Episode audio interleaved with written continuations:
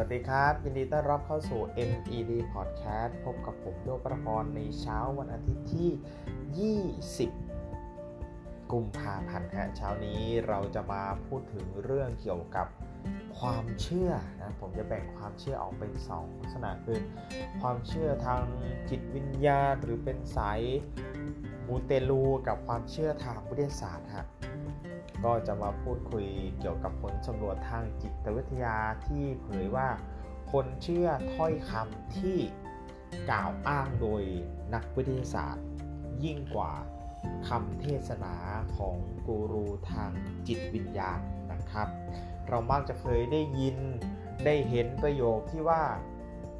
ไอสไตน์ไม่ได้เอากล่าวไว้ถูกไหมฮะหรือคนดัง ๆ บางคนไม่ได้กล่าวไว้ เวลาที่มีคนล้อเลียนถ้อยคำของคนดังซึ่งถูกมายกมาอวดอ้างแบบผิดๆอยู่เสมอ หลายคนก็อาจสงสัยว่าทำไมถึงต้องมีการอ้างชื่อนักวิทยาศาสตร์ แม้ข้อความนั้นจะเกี่ยวข้องเกี่ยวกับเรื่องทางจิตวิญญาณ ศาสนา หรือปรัชญามากกว่าหลักการวิทยาศาสตร์ อีกซะด้วยซ้ำฮะล่าสุดยังมีทีมนักวิทยาศาสตร์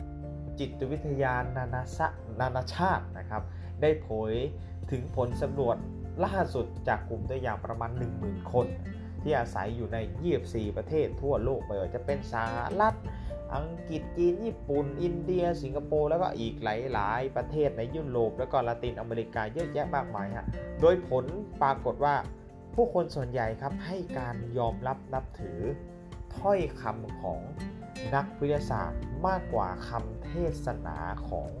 กูรูหรือผู้นำทางจิตวิญญาณ ไม่ว่าจะอยู่ในศาสนาหรือลัทธิความเชื่อแบบใดก็ตาม มีการสอบถามถึงความศรัทธา แล้วก็เกี่ยวกับระดับความเคร่งของศาสนาของผู้ที่เข้าร่วมการสำรวจด้วยนะฮะจากนั้นพวกเขาก็จะได้เห็นข้อความพร้อมทั้งภาพและก็ ชื่อของบรรดานักวิทยาศาสตร์ หรือว่ากูรูที่ถูกอ้างว่าเป็นคนพูดประโยคประโยคนั้นเป็นคนพูดประโยคนี้ โดยผู้เข้าร่วมการสำรวจจะต้องให้คะแนนความน่าเชื่อถือของข้อความดังกล่าวด้วย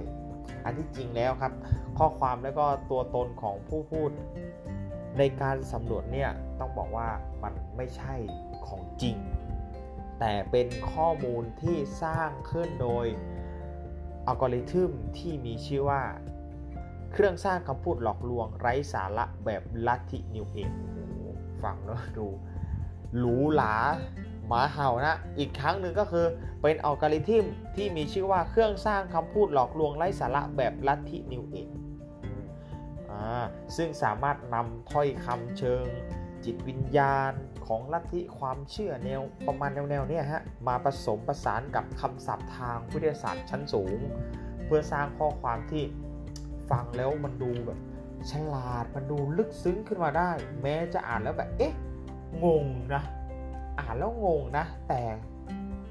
หรือว่าฟังกี่รอบกี่รอบมันก็เหมือนจะไม่เข้าใจถ่องแท้ซะก็ตามนะฮะ แต่ผล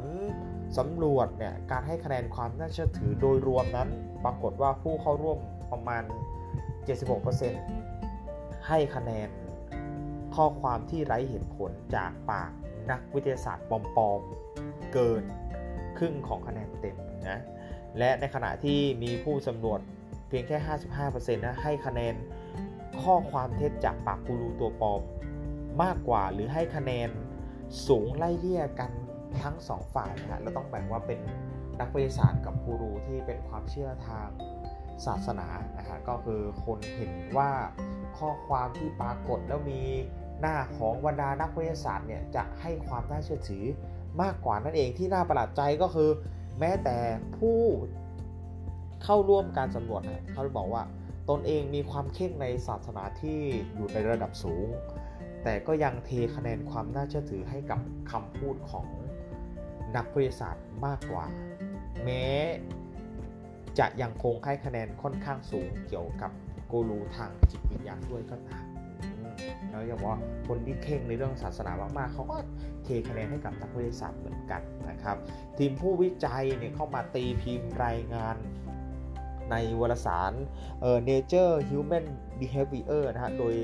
ตั้งชื่อปรากฏการณ์ดังกล่าวว่าปรากฏการณ์ไอน์สไตน์นะฮะ The Einstein Effect นะฮะ หมายถึงการที่ผู้คนให้ความเชื่อถือกับแหล่งข้อมูล ซึ่งพวกเขาเชื่อว่ามีที่มาจากความเป็นวิทยาศาสตร์มากที่สุด คนเราจะเชื่อถือที่มาจากความเป็นวิทยาศาสตร์มากที่สุดนะฮะ และความเชื่อในวิทยาศาสตร์นี้อยู่เหนือสิ่งอื่นใดแม้แต่โลกทัศน์ส่วนบุคคล ความเชื่อในเรื่องของจิตและวิญญาณ กรอบทางวัฒนธรรมอื่นๆฮะทำให้ผู้คนทั่วโลกในปัจจุบันไม่ตั้งคำถามกับข้อมูลที่อ้างอิง โดยนักวิทยาศาสตร์ แม้ตนเองจะไม่เข้าใจเนื้อหาที่ปรากฏมาก็ตามถูกไหมฮะบางทีในยุคยุคหนึ่งในยุคของโควิดที่ระบาดใหม่ๆเนี่ยเราแชร์ข้อมูลของบรรดานักวิทยาศาสตร์ของ บรรดากระทรวงนู้นหน่วยงานของอนามัยนั้นสาธารณสุขนี้ถูกไหมฮะ โดยบางทีเราก็โอเค เชื่อถือเพราะว่ามันรู้สึกว่าเหล่าบรรดานักวิทยาศาสตร์เหล่าบรรดาผู้เชี่ยวชาญเนี่ยเขาได้กัดกรองมาแล้วแต่บางทีข้อมูลที่ถูกเอามาแชร์เนี่ยแค่ใส่โลโก้ แล้วก็เป็นข้อความที่ผิดๆเราก็เชื่อถือกันแล้วนะฮะมันมันก็เป็นเรื่องจริงที่เราก็เห็นได้ตามกรณีศึกษาเยอะแยะทั่วไปนะครับอืม แล้วก็จากมุมมองทางวิวัฒนาการและว่าการอ้างอิงผู้ที่มีความความน่าเชื่อถือ เช่น ครูหมอนักวิทยาศาสตร์เนี่ยเป็นกลยุทธ์การปรับตัวเพื่อการอยู่รอดที่ค่อนข้างได้ผลมากสำหรับคนทั่วไปฮะโดยเฉพาะอย่างยิ่งในการเรียนรู้เชิงวัฒนธรรม แล้วก็การถ่ายทอดส่งต่อความรู้อะนี่ก็เป็นในเรื่องของทีมนักวิจัยเขาก็ได้สรุปมานะฮะอะสำหรับถ้าท่านใดอยากจะ มีกรณีที่จะต้องไปรับสื่อสารหรือว่าให้ตัวอย่างความน่าเชื่อถือ อันนี้ก็เป็นอีกหนึ่งประเด็นที่เราสามารถที่จะแบ่งแยกกรณีว่าจะยกตัวอย่างทีมวิทยาศาสตร์หรือว่ากูรูความเชื่อที่อาจจะเป็นตัวไลฟ์โค้ดหรืออะไรฮะอาจจะเป็นทางด้านนักวิทยาศาสตร์มากกว่า เพราะทำให้เห็นว่า ผู้คนที่ได้รับฟังหรืออ่านข้อความนั้นเขาจะรู้สึกอิน แล้วก็เทคะแนนความลึกซึ้ง เทคะแนนความอยากความอะไรต่างๆ นานาเหล่านั้นนะมากกว่านะครับอะก็นำมาฝากกันนะฮะสำหรับ MVD Podcast วันนี้ก็ต้องขอลาไปก่อนครับ สวัสดีครับ